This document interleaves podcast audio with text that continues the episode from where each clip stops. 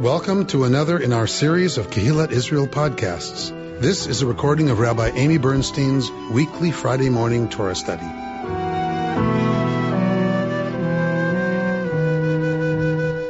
We are in Parshat Pekudei, Vayakel, and Pekudei this morning. We read them together. So we have some Shabbatot on which we read a double portion. Why do we need double portions? Why do we have them? Because we don't have a leap month. Because we don't have a leap month put into this year. So when we have a leap month inserted into the calendar, we need four parshiot. We need four Torah portions, one for each of those Shabbatot. So uh, since we're not in a leap month year situation, uh, we double. So then you have four extra parshiot. So you have to double. So they they, two of them go on one Shabbat. That this is one of those Shabbatot. We have Vayakel and Pekudei as our uh, double parsha, and it is the end of the book of Exodus. So this is the end. Hmm? Yeah, yeah. Double credit. You get double points today. Um, we are coming to the end of the book of Exodus, so we get the book of Leviticus inserted. Remember, we have Genesis, Exodus, the priestly manual is inserted, and then the narrative will continue with the book of Numbers. So we're ending our narrative at Exodus and about to begin next week, Vayikra, the book of Leviticus. We're going to look at, because we read uh, here, I read on a triennial cycle, we're going to look at the second year reading, which means the second hunk of, if you were to divide these two parshiot into three chunks, we're looking at the middle chunk because we're in the second year of a triennial reading. And that way we get to every part of the text by the end of three years. So we're going to start at 3717. We got the instructions to build the Mishkan earlier in the book of Shemot, in the book of Exodus, and now we are um, coming to the construction of the Mishkan. What is the Mishkan? The Mishkan is what? Portable tabernacle. There you go. Portable. So Mishkan, because I want us to keep this in mind that this is really what's going on this week is the building of the Mishkan, the making of the Mishkan, and its appurtenances.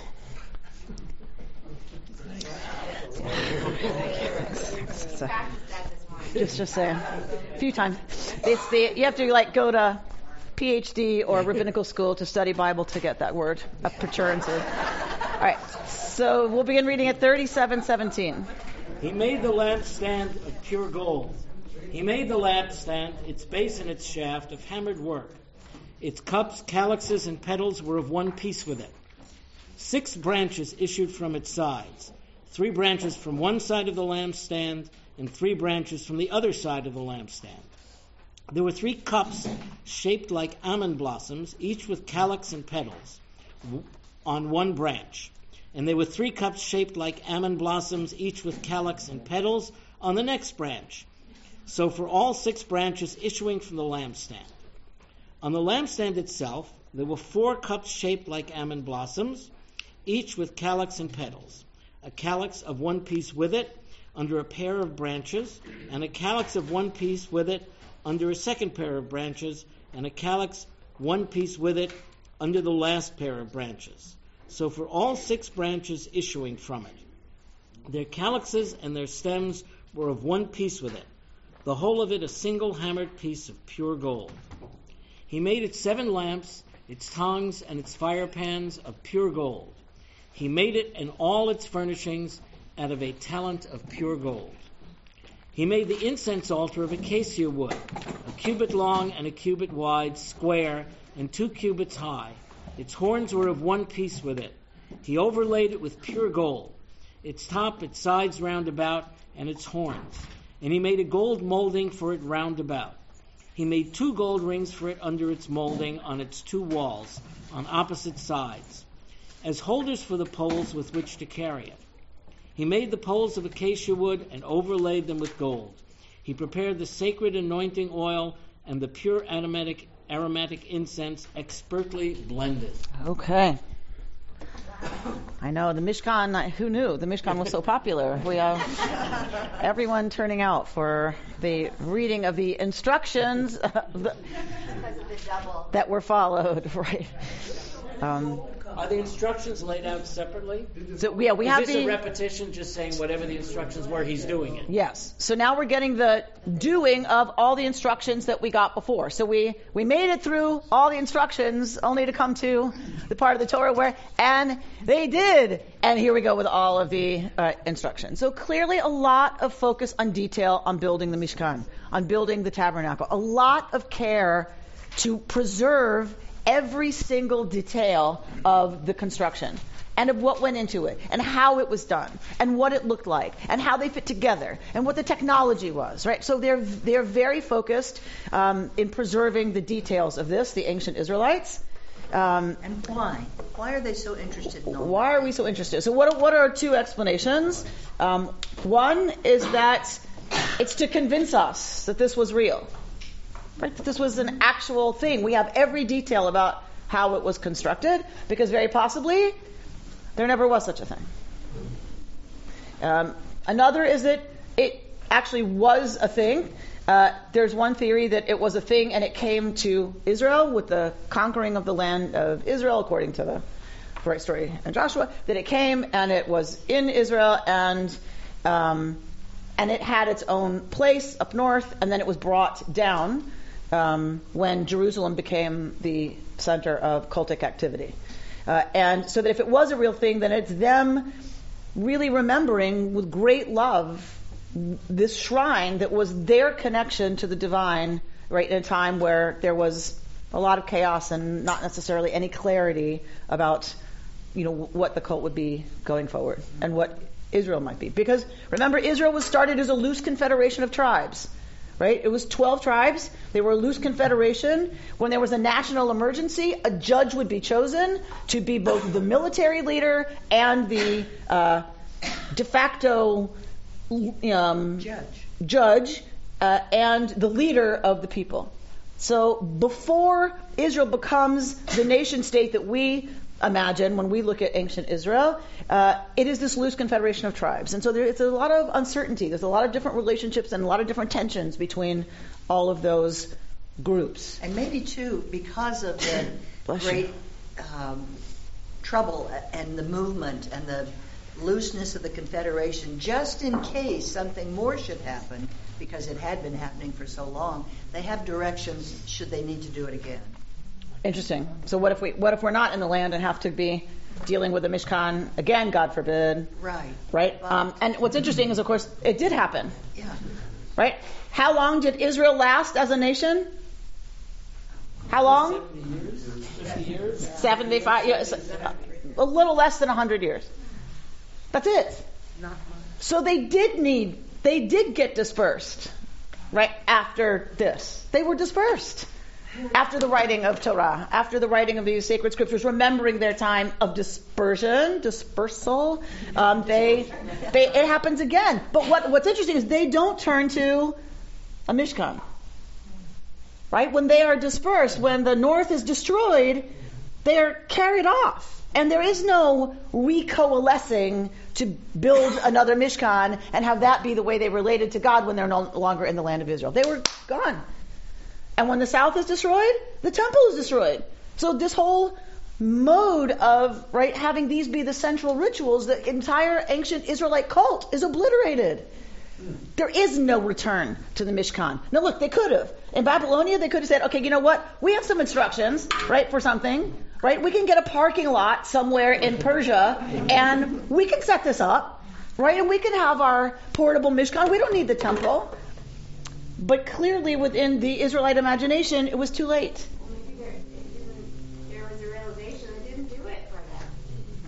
So the other thing that was happening was Judaism, but there was no Judaism. Israelite religion was already being reconstructed. By whom? The rabbis in Babylonia. The early proto rabbis, right, um, are, are already developing a relationship to these texts and to the divine and to ritual that is post sacrifice, post lighting the menorah. I was just wondering, it's sort of odd that the, the whole portion begins with observing the Shabbat, and like, how does that relate? And as you're talking about the, the uh, giving up of the Mishkan uh, building, maybe the Shabbat would be a more permanent activity. for Nice. them. Nice.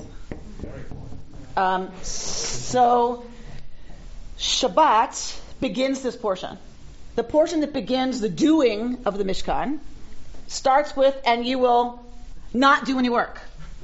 You will not do any tinkering or tampering or doing any kind of messing with the world as it is. You will take one day to appreciate the world as it is. My words, not the Torah's words, right? So, um, my, my interpretation. But, so it's very interesting that this whole business of busy, busy, busy, busy, make, make, make, make, busy, busy, make, make, um, starts with don't do anything. Right? And when you look traditionally at milacha, what is milacha? What defines work? Creating? So, Mm-hmm. The rabbis are more clever than that. So, I'm sure. so right. So what what makes the categories of things you're not allowed to do on Shabbat? The rabbis say, well, we know it must have something to do with where the commandment of Shabbat is put. And where's the commandment of Shabbat put? The Ten Commandments. Right before I'm getting too excited. Right before the milacha. Right before the work of the tabernacle. Therefore, anything that would have been done as part of the milacha of making the Mishkan, that is what is forbidden on Shabbat. So when you start talking about tearing toilet, tearing toilet paper, mm-hmm. oh my God, that's so silly. Okay, but for the rabbis, they have to look at every single one of the categories of work done as part of the Mishkan. And if it's there, it's defined as milacha. And on Shabbat, we're not allowed to do any milacha. So that must mean there's a direct correlation. Did they come with 39? Is it 39 41? or 41? Something like that. Things you can't do? categories of Category. things you can't do. So act, actions, right, or ways of being in the world. Now, what does what does malacha mean before the rabbis? It- oh my God. um, what does it mean before the rabbis? Like, what does it mean with, if, if we're self-referencing only to Torah, only to biblical texts? So it seems to be a refraining from creating, because God barad, God created for six days, and then Shabbated, right? God Shabbated. It's a verb. It's a positive action. God Shabbated. Um, and Yinafasht. So, right? So yinafash. What is Yinafash? The two things God did on Shabbat. Refresh is nefesh. Mm-hmm. So, refresh. That's interesting. Um, That's how it's translated. comes from nefesh. What is nefesh? Soul. Okay, we say soul because we are influenced by the rabbis. The self-referencing of Torah, what is nefesh? Breath is ruach. Self. There's no distinction between spirit and body in the Bible. None. That is rabbinic. That is later. Nefesh is self, oneself. That means body, spirit, energy, all of it. So oneself. So, okay, vayinafash. To reself oneself. So, I, I translate vayinafash to reselfify. Right? That is the most accurate translation I can come up with. So if people tell you refresh, it's like Febreze. It's like no, it's not like refreshing. It's it's reselfifying. What do we do? What action do we take on Shabbat? That's what we're supposed to be doing. We're not just ceasing and desisting. Shabbat is a positive verb. We are Shabbating and Yinafashing. So we are actively not working and we are actively reselfifying. That's the point of Shabbat. So then Shabbat has to be filled with things that accomplish this. Right? It's not just don't work, don't drive, don't spend money. That's how we have inherited the rabbinic legacy of no malacha. All the things that are forbidden. But they're forbidden so that you are busy not with that, but with reselfifying. Praying, reading, communicating with family. Whatever it is that reselfifies us is what we are supposed to be doing on Shabbat. Of course, the rabbis have a whole slew of things that means for them, um, but women are exempt from most of them because women are exempt from all laws having to do with time. any law having to do with time, women are exempt. Why? Because somebody's got to eat. come They need to eat. Children come first. And taking care of Care of the kids. everybody eating, you know, and doing all that stuff and diaper changes and naps, that is more important for the rabbis, for women to be about than needing to worry about, oh, I got to be at shul because I have to get to the morning service. Or with reselfifying. Or with Or reselfifying, right? Oh, right. I don't need to do the jacuzzi because I it's nap time. Uh, so, so Shabbat is about tho- doing those things that will help us become more our own nefesh, uh, and not to do malacha. All right, but I want to tie. So I wanted. What was I going to do? I was going to tie Shabbat to Mishkan. Um, so the idea becomes that that the the pairing of malacha and work and Shabbat is one pairing Question, this week. That that um, question about Malach? Yeah, malacha work. Malachah, but doesn't that also mean kings? Melech? No, Melech is not kings? it's like this and this. Okay. They yeah, they sound the same, but they are Mean different. So- in fact from different you know different roots. The etymology is different. Okay, but good listening. Good listening, George. Very All right. So Shabbat and Malacha. So Shabbat and and, and I'm going to going to go beyond Malacha to say Shabbat and the making of the Mishkan. Right? So because the Mishkan really is what? A representation of well, several things, but but what? The ark. The space for holiness. The Mishkan is a replication of the cosmos, of the world, of the created world. Right? What is the menorah in that? We just read about the menorah. What is the menorah in that system? The lights. What light?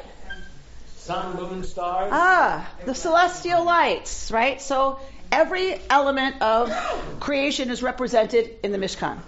So the, the relationship between Shabbat and Mishkan, the Shabbat to the tabernacle, is also about the world and then Shabbat. And Shabbat's connected to creation. And Shabbat's about not creating. Right. Right? Right? So there's also a creation, a creation. There's also a relationship between Shabbat and the Mishkan itself. The Mishkan representing the created world uh, and all that's in it and all that we do as part of it. To say both are necessary, right? So that's another pairing. But I want to look at a pairing from last week, and we started with the menorah. So I want to look at Mishkan.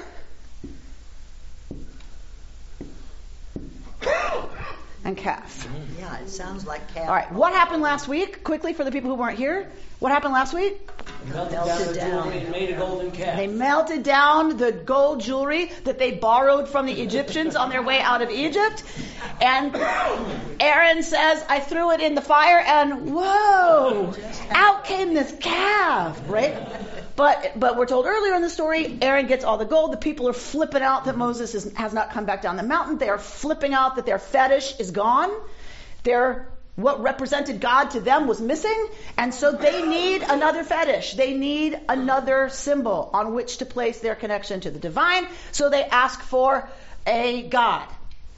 Give us Aaron a God. And they are like ganging up on Aaron to the point that presumably he is fearing for his safety or what's going to happen next, um, even if it's not about him.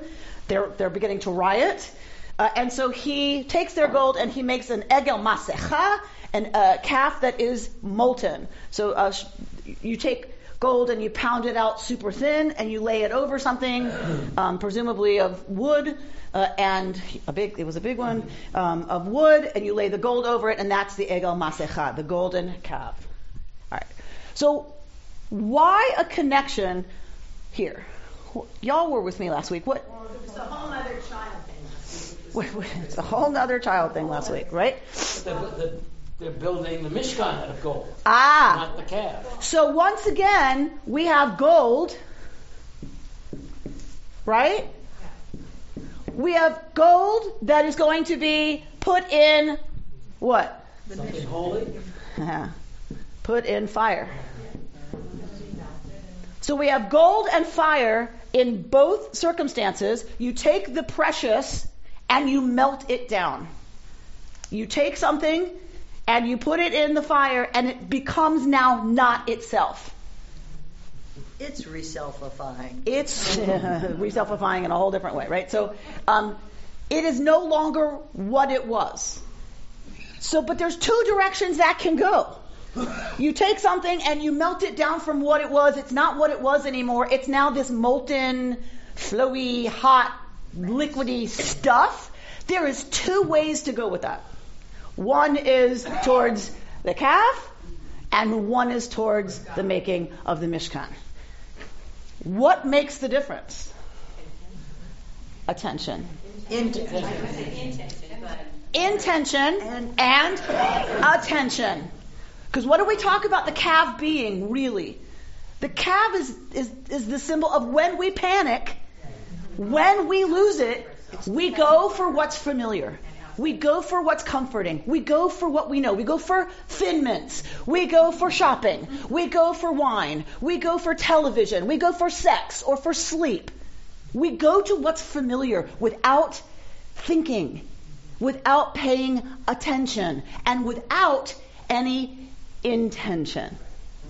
So the difference this process is the same. I don't think we can ignore that. I don't think we can ignore that the Mishkan comes directly after the calf.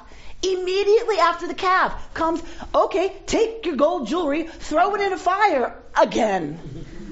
right? That is not an accident. Because the message is, if you're going to do that, right, when you get this molten liquid gorgeousness, if you pay attention and you have the proper intention, then we make a place for the holy to dwell.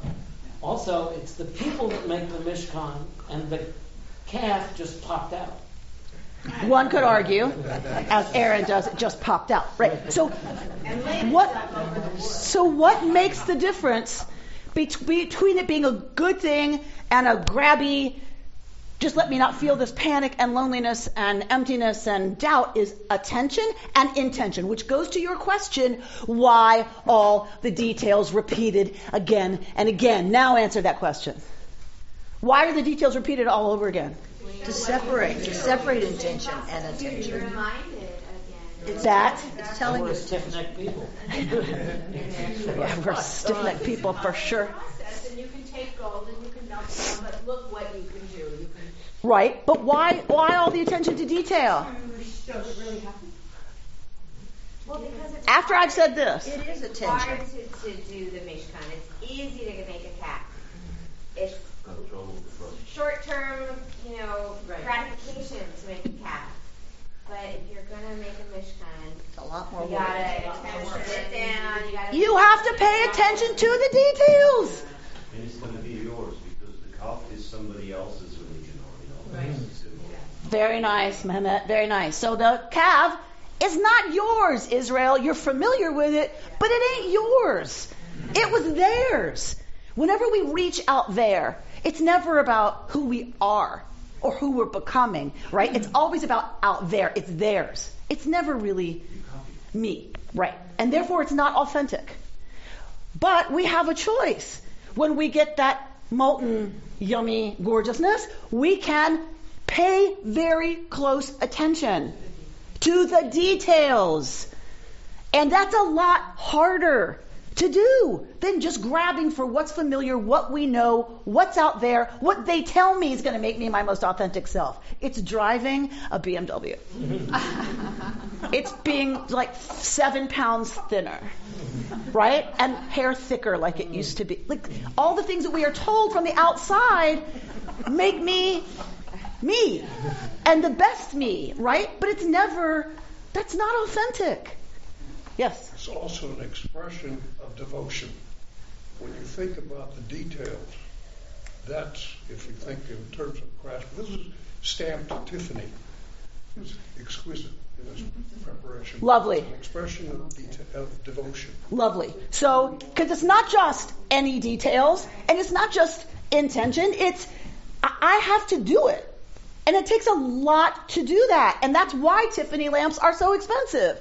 That's why they get that seal, is because because there's great, great intention of beauty and of why I'm doing this is to make something truly beautiful. And that is always about devotion to art, to beauty, right? To making the world a better place if you're doing social justice, what, you know, whatever it is. The idea is it, it's devotional to spend this much ink, much less the sweat equity right, that would have gone, and the artisans and all of that that would have happened, and all the procedures of people bringing stuff, and all the following of the detail to the eh, you know nth degree, that is devotion. And for the rabbis, this was a devotional text.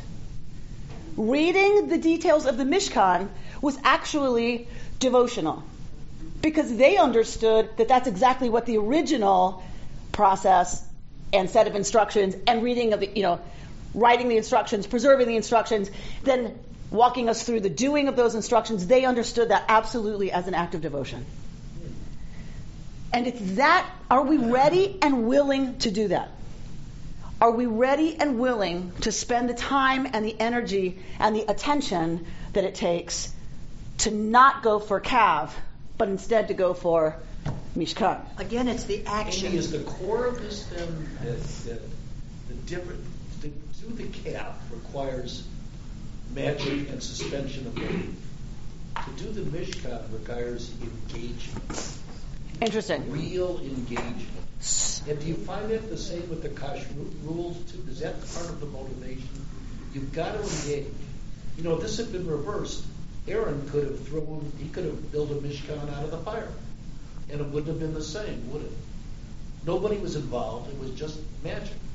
This took the whole society to focus and do. Right. So I think That's that is an, good. An, an important distinction is first of all the calf. You know, we had we had one guy like involved, whether it was magic and it popped out of the fire or he made it.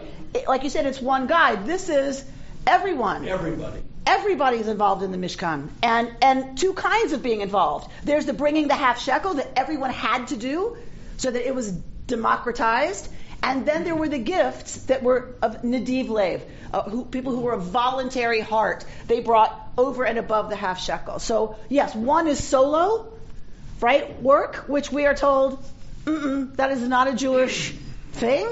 Instead, right, the Mishkan is about everyone in the community participating in creating not, it and making it. It's and, not just solo. There is suspension of belief.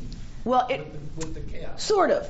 But we, we think, no, they, they saw the calf as proof that God was there.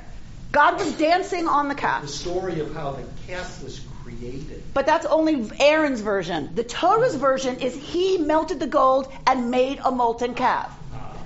Aaron says when Moses challenges him, why did you do that? Aaron says, well, I threw in the gold and wedge of the calf came out. Right? Right? That takes some suspension of belief, right, right there. Perhaps there was some time difference between the time of celebrating the calf and building the Mishkan, but it also took um, an almost about face in terms of devotion to the calf and then devotion to the Mishkan so in a quick sort of way. Right. So then one might question how real is the turn to the Mishkan if it's like that. It was Moses for God, then it was a calf, and now it's the Mishkan, right? That these people are a li- who knows what tomorrow will be. This is this, this people is a little changeable, right? But if we read the text in ways that are going to make us a little uncomfortable, what happens at the end of the calf incident? Mass murder. Mass murder. Mass murder. Who's murdered? All, all the dancers. Everybody. All the people who got up to dance. The people who were playing, um, the players. it was like some ridiculous number, right? So, so the only thing to go against they're so changeable is if everyone who participated in the calf incident is now gone, who's left are the people who didn't do that, even when tempted by peer pressure. Um, and those people are then the ones who are prepared to build, make, and and focus towards the Mishkan. But to tie it back to Shabbat, isn't there sort of almost a rabbinic through line. Yes. And that is? Where the basically, ultimately, the Mishkan gets replaced by Shabbat. Nope. Uh, Here, watch. Calf. You're right, there's a through line. But here, here's what it is. The through line is calf, Shabbat, Mishkan. Tell me about that through line. It, it's the action that's being worshipped, not the item. Tell me about the through line.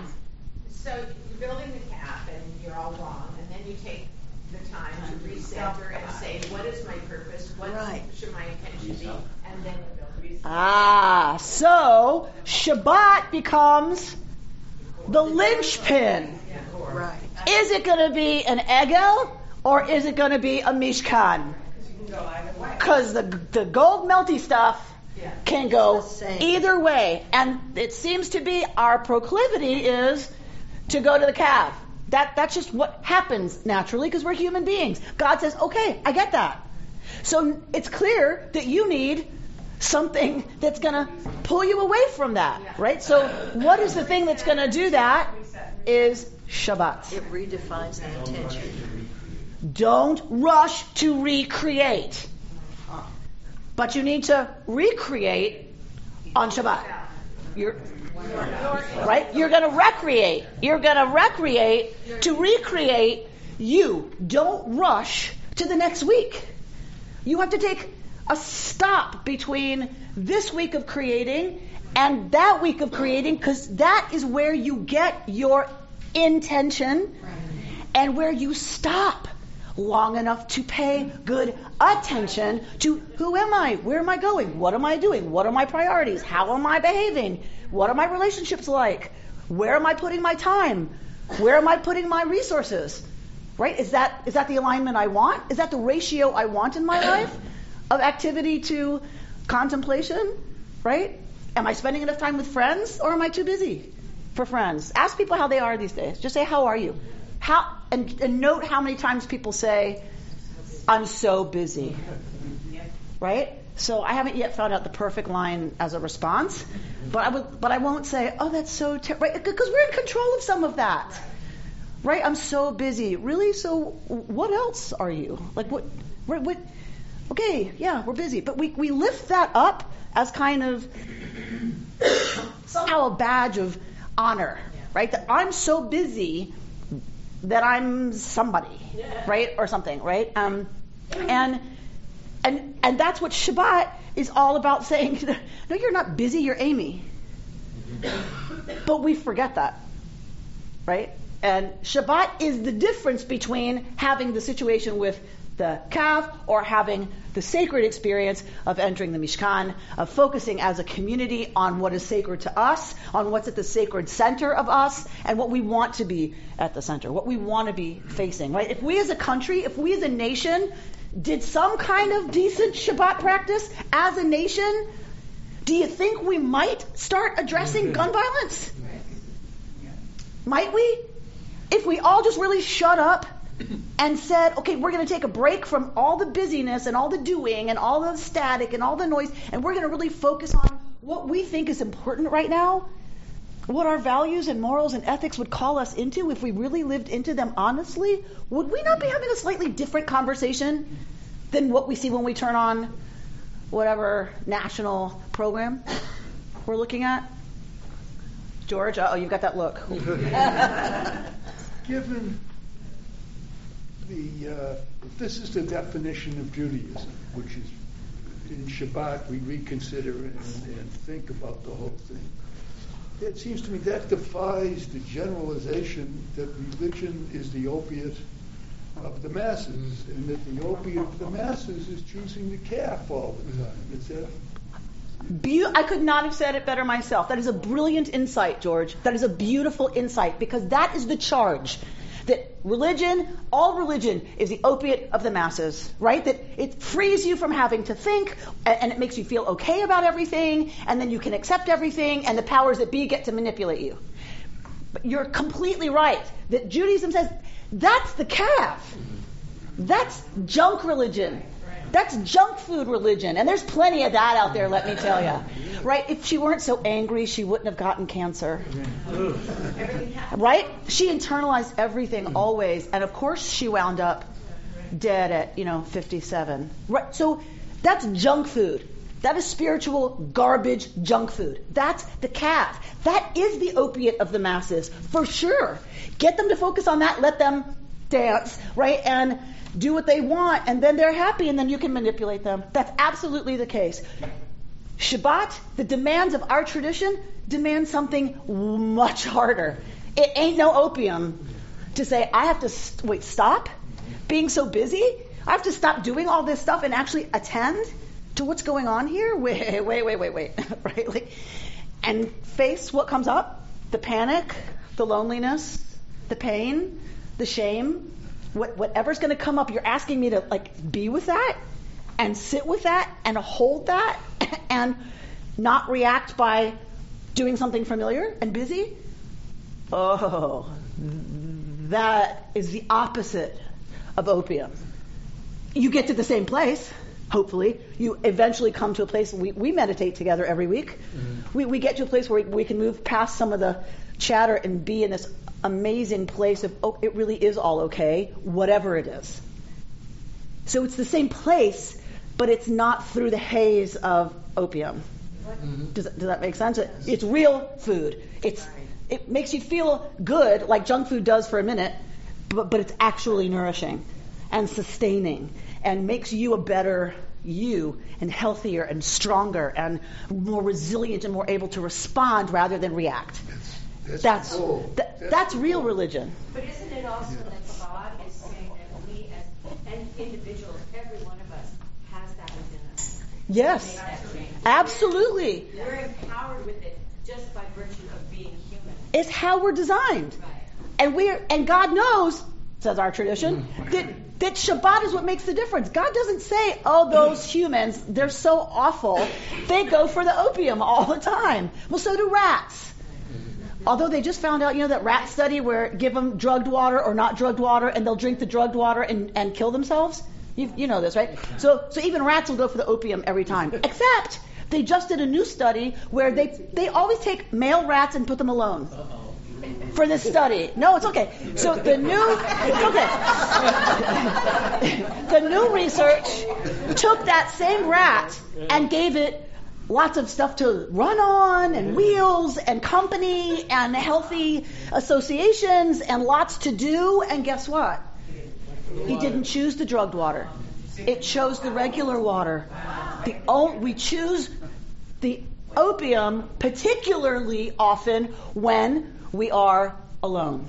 When we are isolated, when we feel isolated, when we're lonely, when we're scared, when we feel there's no one I can turn to, right? No one to share it with, when we're connected in really healthy, amazing ways and we're about really amazing things in the world, it turns out we reach for that less often. And so Shabbat is about, right, encouraging those kinds of relationships and those kinds of ways of being so that we don't need to choose the opium. But, but my point earlier was, yeah, so God knows they need Shabbat.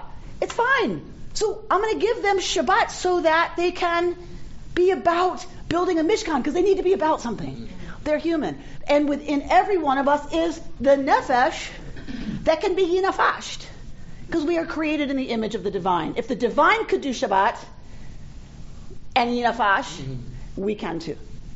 And we are a Mishkan Me'at. Every single one of us is a small mikdash, a small sanctuary, right? Um, and therefore, absolutely, it's not a pejorative. It's they're just human, and within every one of them is the capacity. If they do good spiritual practice, if they do that, they have the capacity to lean into the holy and what's productive and what's b- about creating holiness in this world rather than garbage. Seen that way, the prohibitions really are not the point. They're there to Correct. make the space to be able to do Shabbat. And part of the, there are people for whom the prohibitions become the opium. And the point isn't what you don't do on Shabbat. The point is what you do do. I very respectfully agree mm-hmm. and respectfully mm-hmm. say that I think for many people, the halacha mm-hmm. becomes the egel. Mm-hmm. the halacha, the law, becomes the ego. Right? That it stops being about you don't do all that stuff so that you may and become right and becomes Just the don't. focus itself. You can't, you can't, you can't, you can't, you can't. And you're so focused on t- tearing the toilet paper before sundown that it's kind of like, what did we do that for, right? And um, and that is where we come to progressive religion that says when are the don'ts helpful and when are they becoming just another cad? Meaning, I observe more stringently than you do. Right. I don't even tear toilet paper. I use Kleenex. It becomes it becomes a competition. It becomes just another way that we do this craziness, right? Right? And that's that's always been a criticism, right, of the halachic system. Um, it's been an anti-Semitic criticism used by Christians often, right, to say, see, those Jews, they're just all legalistic. That's all about. It's about for them is the law. So that's so we react to it, which is why I said respectfully, because people are going to react if they listen to this, to what I just said as anti-Semitic. It's not. It's been used by Christian anti-Semites to use to make their religion supersessionist, right? It's better because it's focused on God's love and all of that and faith and rather than all these no, no, no, no, no, you can't, you can't, you can't, you can't. Um, and wh- what I argue from within the tradition, with great love and respect for the tradition and the no's, is that we get lost in the observances and we, we forget what the point is, right? And that's where we get in trouble. Amy, kashrut requires community, requires individual engagement. The does this have the same impact as, as the calf? In other words, the no's of kashrut, have we become, have they become the calf? Is there a purpose to kashrut? I, would go where Amy went, and but also add to that respectfully that this has been part of the Jewish tradition. These these two poles, and there have been whether it's the Pharisees and Sadducees, whether it's the Hasidic movement in the 18th century, that Judaism has always had these two poles interacting, and it's not just anti-Semites who have attacked just going through the motions, but Jews Jew as well, Jew. looking for what Yes. is the right way. So the tension is between keva and kavana. The tension is between keva, that which is set, mm-hmm. and kavana, intention, sacred intention. So if you have only keva, you have a calf made up of, you know, just a bunch of don'ts and do's and don'ts and do's and don'ts and do's. And if you have only kavana, if you have only intention, then it's like, this morning for Shachrit, I'm going to dance the Shema. The words aren't important today, right? Then it becomes, again, worshiping, right, my own proclivity for what I feel like in this moment, what my spiritual intention is in this moment. You have to have a balance of discipline and intention, right? The kind of free flowing spiritual yumminess and the rigor of the Mishkan, the rigor of spiritual practice. And any spiritual practitioner knows this. There has to be the the um, spontaneity of the moment now and what I feel now and what I'm experiencing now, of course. But your butt has to be on the cushion or on the yoga mat. It has to be on the cushion for that to happen. That's discipline. Because there's days you don't feel like it. There's days you don't feel like coming here. But you come anyway, right? Because you know if I go, hopefully, if she's awake and everything's fine, then something will happen that that helps inform, right? Our, our journey is a community, and and you have to do the work. You have to do the work. Is that what kashrut? Okay, so we keep coming to kashrut. Kashrut has nothing to do with this other than it's a spiritual discipline. That's all it has to do with is a spiritual discipline. For them, it was a very complicated um, taxonomy of what was what was okay and what was not okay vis-a-vis our interaction with it by consumption. And they had a very, very complicated way of, of categorizing animals. And some were okay and some were not. There's lots of philosophy about why some things were okay and some things were not okay. In general, we can't know. But, but for ancient Israelites, it was very important to divide the world into categories Um, and the, there's a theory that if it lives, it needs to either live in the water or live on the land. Otherwise, it's an in-between thing that's, forget it, we're not eating that. So, crocodiles, lobster, like a lot of things that can live in the water but can also crawl up and live on land, that crosses a boundary that flipped them out. That it was taboo. They were like, can't do that. Right? So, men dressed in women's clothing is another one. That crosses a boundary that you know we tend to see it as a like ignorant well, I don't know. but there, there, there are boundaries and creation. Remember how creation happens. Do we remember? Creation happens by separation. I love this. I love this. So creation happens by separation. Division and those separations and divisions being kept in place is what keeps the cosmos from collapsing so if that's your cosmology you're not going to you're not to do anything that that crosses the so separations, right? They have to stay in place. Or the water's above and the water's below, what's going to happen? Kaboom. And you get the flood. flood. Right? We know this. We know our cosmology. We know our ancient Near Eastern cosmology. So Kashrut is a lot about maintaining those distinctions and distinguishing Israel from other peoples. Right. Probably the neighbors had a roasted pig festival where they danced. Um, and so the uh, so the Israelites are forbidden to eat swine at all because we're not given a reason otherwise, right? It, so you can't eat swine. Yeah, it's okay? not about elevated at all. It's just it's about it's probably about they do that, you don't. No. You are Israelite, you can't eat pig at all. Not just not at that festival, ever. Because if you can't eat it ever, you're not going to be able to go to that festival. But the Jews are not the only people to have food taboo. Absolutely not. I mean, for example, in, in, the, in the United States, can, can people eat horse meat? Can people eat dogs? Can people eat cat? There are other places in the world where people do. I think that part of the point is whether there is intentionality to it, whether what you eat matters or not, whether you think about what you eat. It's not. That, that was the point I was trying to make. That the Mishkan was a one-off. That the community can't do another Mishkan. But if you, if you keep kosher and then feel engaged and feel better, take the time out. You're so, better. Right. So it's one of the ways we can maintain connection with early Israelite identity, which is why I personally don't eat pork and don't eat shellfish. It's just a way for me to stay connected to a practice that has identified us as Israelites slash Jews for thousands of years. It's not because I think it's wrong to eat it, right? That that gets into this business, right? You don't need to feel elevated by that. I just feel like for me, it's a positive spiritual discipline. All right, I want to look at this piece because I think it's lovely about, which I'd never heard before, about the menorah.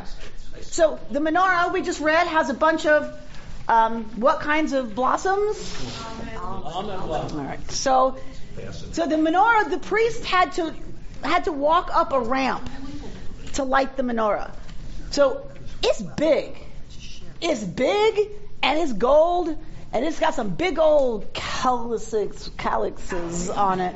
How do you say the plural of that? Calyxim. It's a big calyx, a big calyxim uh, on it, and um, so it's kind of like, okay, what's what's that about? Like I and I've known this text my whole life, what the menorah looked like, and I'm kind of like, okay, it's lovely. It's a beautiful thing. It's light. It's the you know light in the creation. Blah blah blah. It's light in the darkness. Every tradition has that. I mean, I get it, but I've never heard this interpretation before. Um, so, right, this is by Rachel Adler. Uh, so she says, no, no, no, no. Let's let's drop down to not just a lamp. That last paragraph at the bottom of the page. Clearly, the menorah embodies some kind of metaphor, but metaphor has rules, just like tennis or Scrabble. One rule is that there has to be some link between the tenor, the topic under discussion, and the vehicle, the concrete object to which it is being compared. What then is tall as a kaneh, with kanim extending from it, and prachim intermixed with bud-like swellings, kaftorim. The menorah is a representation of a flowering almond tree! Exclamation point. The almond tree is distinctive not only in that it blossoms early. By the way, the almond tree is the first tree to blossom in Israel. Guess what blossoms on Tu B'Shvat? The almond tree, the right, the well, it doesn't blossom actually. The sap is done being pulled. The sap starts to run into the tree at Tu B'Shvat, um, into the almond trees. The almond trees are now all the rain has fallen. It's going to fall, and the sap begins to be pulled up through the tree that will lead to um, prachim, to blossoms. So the almond tree is distinctive not only in that it blossoms early, but also in that it then rapidly buds leaves, develops new branches, and forms its sustaining fruit all before the flower's calyx drops off. Who knew? In Hebrew, the name shaked, which is a name for an almond tree, means the early walker, and it may symbolize God's watchfulness or the speed with which God responds. But it is also the legitimating emblem of the Aaronid priesthood. Remember, he takes his staff, there's a challenge to him, he puts his staff in the ground, everyone else puts their staff, and his blossoms into an almond tree. So that's how he is then. Um, it's after Korach, right? After the rebellion of Korach. It's how he's, what's the word? Not justified. Um, Ordained almost? no. Pr- It's how he's proven right. Oh, oh. Okay, justified. Validated. Validated. Thank you. As the leader. All right. So trees as well as light are associated with consciousness for Jews, right?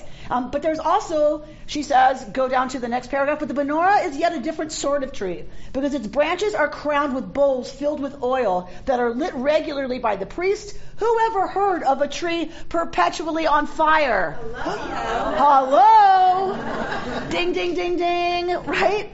Oh my gosh. I never made that connection. I never made that connection. That this is the sneh. This is the burning bush. So what Rachel Adler is arguing is the Mishkan is not just the Mishkan. That, that's already a big deal. But the Mishkan becomes, well, what does the Mishkan become? All the rituals here, where do they go after the Mishkan? Where do we see them?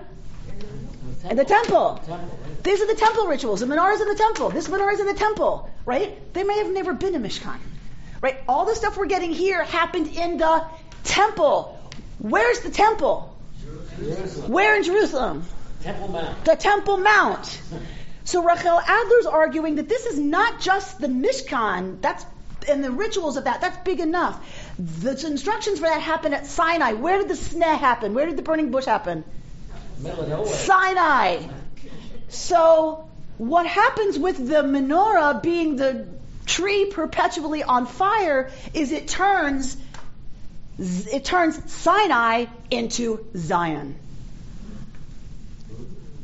You've got the temple on a mountain, and now you've got a representation every single day of the tree on fire. And what you have is now the transposing of Sinai onto Zion. To refocus the encounter at Sinai as now that happens at Har Zion. Now that happens in Jerusalem. Brilliant move by the Israelite leadership. That's brilliant. Take a sacred tradition from the desert experience, from a desert peoples, from whatever, and you transpose it. You take a tree sacred to the pagans, and what do you do? You put it in your house. Now it's a Christmas tree. now it's about Christ. The return of the sun, S U N, becomes the birth of the Son, S O N. Brilliant! And it worked. You take the Virgin Mary and you transpose her onto whoever it is in Guadalupe, on whoever the local female representation of God is. Oh, genius! And that's what all religions do. They transpose, right? Stuff that has, we did it too. You take the fall holiday of crowning the king, and guess what? You put that on top of Rosh Hashanah, and you get a bunch of Malchut imagery, a bunch of king imagery. That didn't come out of nowhere, right? But that, and that's what you do. You have to take those familiar symbols and you reconstruct them into a new religion. But I had never quite put together the Sinai Zion overlay. Um, If that be the that the menorah seems to represent. the burning bush was burning because God made it burn.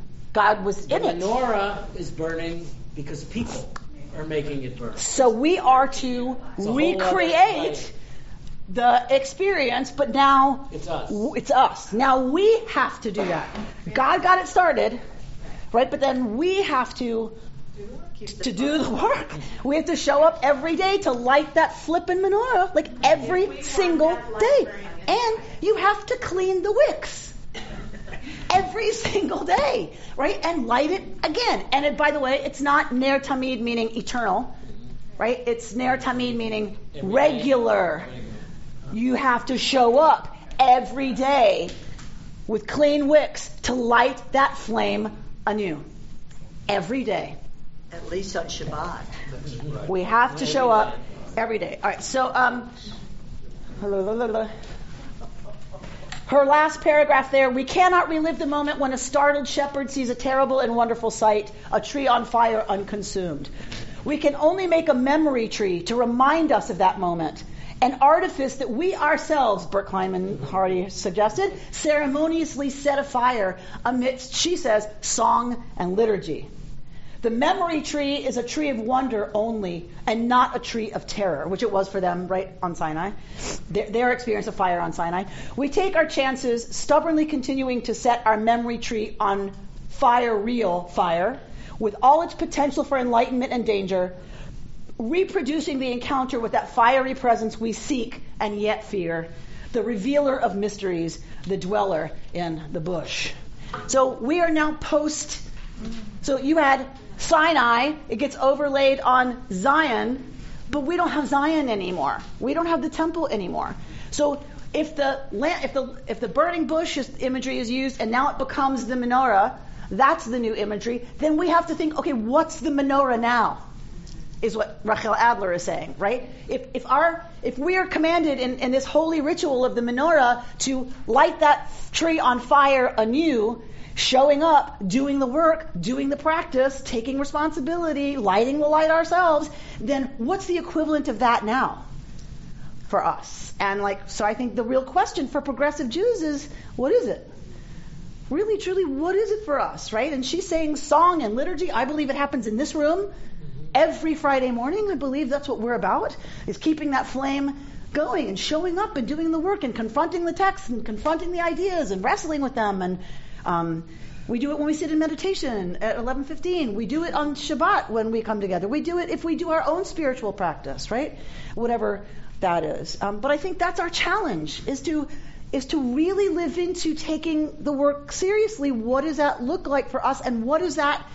Right? Where's the illumination uh, for us that was so rewarding and um, fulfilling to generations past? Richard. But then doesn't that make Shabbat the ultimate sanctuary? In Yes. other words, it's not. It's, in other words, it's not only a reconstruction of the Mishkan, because you know, Israel is a is an autonomous. I mean, it's not a dispersed people anymore, so to speak. They Well, could they could build a new Mishkan. we ch- we choose to be We, well, dispersed. we choose to be dispersed, but I mean, to some extent, we we have a place in the world now, so to speak. And we have it in our power, should we choose to do so. We could build another Mishkan. if Yep. we want to. Folks But are already choose- working on it. But we, but we sort of choose, but we sort of choose not to. But that's because there's a, sa- I don't know where the saying is, but it's like not, not, uh, it's not so much that the Jews have kept Shabbat, but Shabbat has kept the Jews. Rabbi Abraham Joshua Heschel. Okay, well, so the, the, the Mishkan is a physical manifestation of a sanctuary. It's a, it's a place where the cosmos can sit, where there is, where it's, it's, it's manifest. The Shabbat is not just a time for us to recreate and reset, but it's also a safe place for us from the rest of the world. It's, it's ours, it's a sanctuary that cannot be destroyed, cannot be taken away. It always sits with us. And that's what Heschel says is the monument that the Jews chose to build. Was not a monument in space. We built a monument in ti- a cathedral in time. That our great cathedral, if you want to tour it, is happening from sundown on Friday to sundown on Saturday. You're free to tour anytime um, that cathedral, right? And that that's that, that is what has kept the Jews because it didn't matter where we were. right? Once the Mishkan, meaning the temple, um, is destroyed and those practices are destroyed, it is Shabbat that continues um, to be exactly what But there is what our sanctuary charge is. to that cathedral. Hmm? The admission charge is, is the practice. Yes. Yes, because Shabbat's going to happen anyway, which I always try to remind myself. Shabbat happens anyway. It's already part of creation. We don't make Shabbat.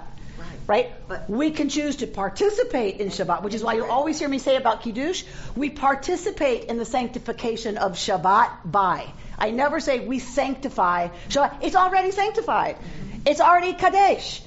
Right? Kiddush is about, you know, something that's already kadosh. And that happened as part of the, the construction of the universe, according to our mythic tradition, that God makes Shabbat a day set aside. That's what kadosh means, right? Set aside. There's no holy in Hebrew, as we've said many times. There, it means set apart, set aside. And so that's already done. It's about whether or not we're going to take advantage of that, right? We can choose to stomp all over it or go, oh, right, this is that day, right, that is kadosh. We can accept the invitation. We can accept the invitation because the party's happening. Are you going to go? You can sit home and complain about how horrible your life is, or or you can just go to the party and dance and right in our PJs. I was just saying, you probably all know that the whole point of all those ways of the progressively Jews sanctifying it by whether it's steady or that's not the end point, obviously. That's why all the windows in the rooms, right? It's to turn it around and then go out and do Jewish World Watch or American Jewish World Service and all the different ways we participate in the world. Just wanted to, you know, I know we all know that, but it's not something that we just said, and it's important to remember that that's the point of all of it is not to study or figure out how to light the candle, how to light the No, no, no. It's it's to figure out what is our practice now that's going to remind us of what the menorah reminded the Israelites of, that the light of God is available, and that we need to kindle that, and we need to tend that, and we need to be about that, and we need to remember that it's here, that it's you know that you know nishmat adam ner Adonai, right? You know the the human soul is the the wick of God. Right, you know that we are we are an air, we are a candle off that flame. Like so the menorah was never supposed to be an end Mm. in itself, right? It was supposed to remind the Israelites of what they were supposed to be, which is an Am Kadosh, a holy people set aside for divine purposes of making the world a better place, and in refracted through right Torah, through the values and ethics and morals and teachings of the Jewish people, however we understand them at any given time. So thank you, Laura, for that reminder that practice is not just about practice. Practice is about changing us individually and then changing us collectively so that we then help change the world. That is the point of our Shabbat practice. That's the point of our study, the point of our liturgy, the point of gathering together. Uh, and so we will now um, do what we always do to close our time. We will hold in our care all those who need it with the Mishaberach, and then we will remember all those on whose shoulders we stand by reciting Kaddish Shabbat Shalom. You've been listening to Rabbi Amy Bernstein's Friday morning Torah study from Kehillat Israel in Pacific Palisades, California. For more information, go to our website, www.ourki.org.